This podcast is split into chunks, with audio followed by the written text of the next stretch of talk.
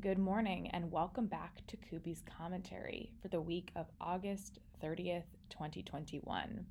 On Friday, at the Jackson Hole Economic Symposium, Chairman Powell delivered the message that whereas tapering is coming, the Delta variant makes the timing uncertain. He also made it clear that the plan to taper does not suggest that any interest rate increases are contemplated in the near term. In brilliant messaging, he also added that the prospects are good for continued progress toward maximum employment. In other words, with easy money and an improving economy, it makes the perfect cocktail for the stock market party to continue.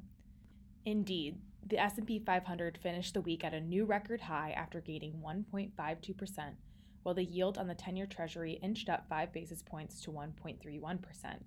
Small caps fared the best, with the Russell 2000 surging 5.05%, although still trading below the high set in March.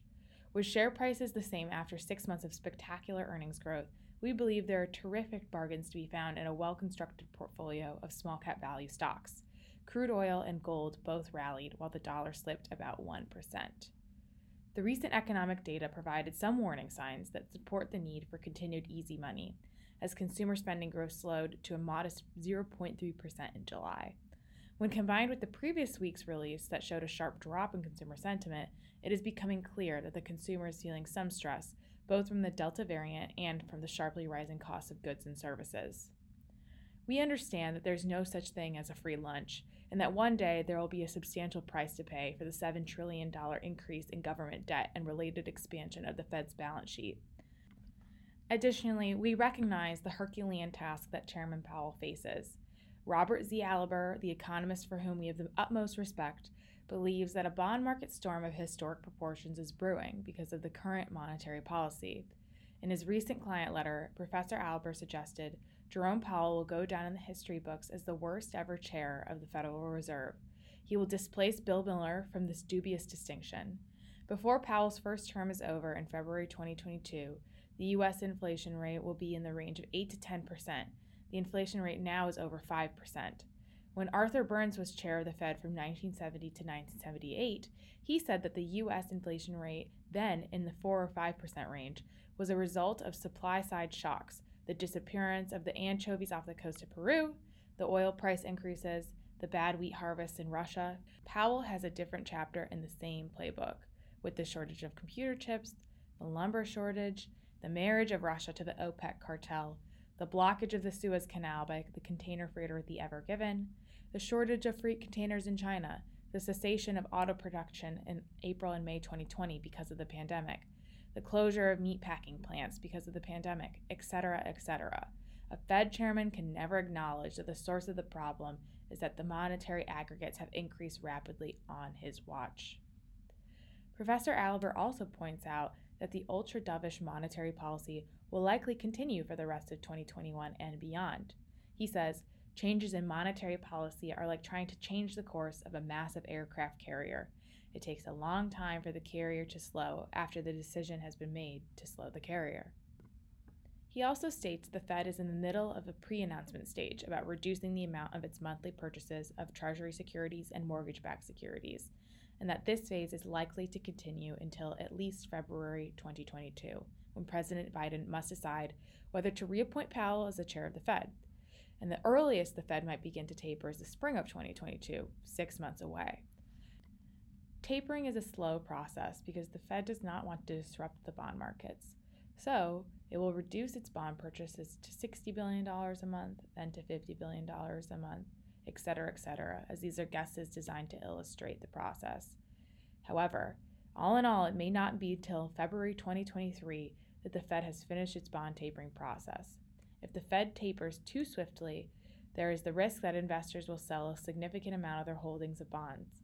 The implication is that the Fed's expansive policies will be adding to the liquidity of the economy for at least 18 more months.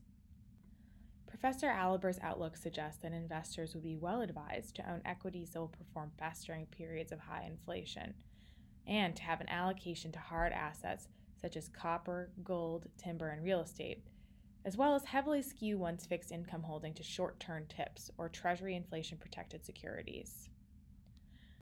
Turning to this week, most of the economic reports are expected to show modest softening starting with the Chicago Business Barometer on Tuesday, followed by the Manufacturing Purchasing Managers Index on Wednesday, and Services Purchasing Managers Index on Friday. The most significant release will be the jobs report for August on Friday, with the consensus forecast suggesting the economy added 781,000 positions, with the unemployment rate edging down to 5.2% from 5.4% the month earlier. COVID 19 news will perhaps be the most important storyline as the school year commences while cases surge for the youth demographic, and some states impose restrictions to combat the spread. For example, effective August 30th in Illinois, all teachers must be vaccinated, and individuals two and up must wear a mask in indoor public places, such as restaurants, gyms, and grocery stores. Turning to stocks on the move, our top gainer last week, up 26.7%, was Madison Square Garden Entertainment Corp. Uh, the company rallied last week after reporting second quarter revenue of $99 million, up almost 1,000% year over year and beating consensus estimates by almost $29 million. The beat reflected the return of live events to the company's performance venues, and additionally, MSGE announced the official return of the Christmas Spectacular starring the Radio City Rockettes with 163 shows scheduled for the 2021 holiday season. Our next big mover was Build a Bear Workshop, BBW, up 21.4% last week, and Build a Bear reported another quarter of outstanding results last week with earnings per share of 43 cents and revenue of $94.7 million, up 134.4% year over year and beating consensus estimates by $13.7 million. In addition to raising its full year 2021 guidance, the company expects its third quarter e commerce demand to remain flat with last year's third quarter while still representing triple digit growth over 2019. Our next stock on the move, up 18% last week, was Movado Group Inc., ticker MOV. And Movado Group reported record second quarter earnings on Friday of 82 cents per share and revenue of $173.87 million. Movado.com e commerce grew over 70% versus the same period in the prior year, and overall performance was driven by design innovation and powerful marketing programs.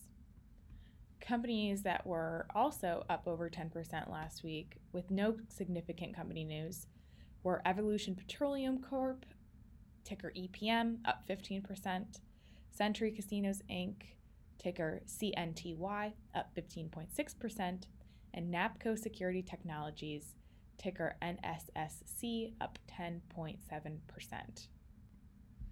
That concludes this week's Kuby's commentary. Thank you so much for listening, and we will see you next week. Have a good one.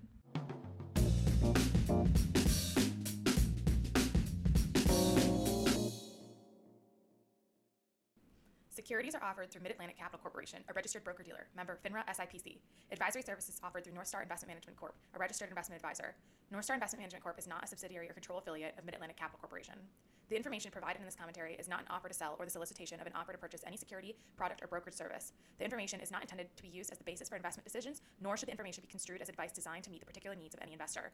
This commentary is presented to illustrate examples of the securities that North Star Investment Management Corporation and or its affiliates may have bought for client accounts and the diversity of markets in which North Star Investments may invest, and may not be representative of current or future investments. You should not assume that the future performance of any specific investment, investment strategy, or product made reference to directly or indirectly in this commentary will be profitable or will equal to any corresponding performance levels that might be indicated. Past performance is no guarantee of future results. Investments in securities involve risks, including the possible loss of the principal invested. Northstar and others associated with it, including employees, may have positions in and affect transactions in securities of companies mentioned or indirectly referenced in this commentary.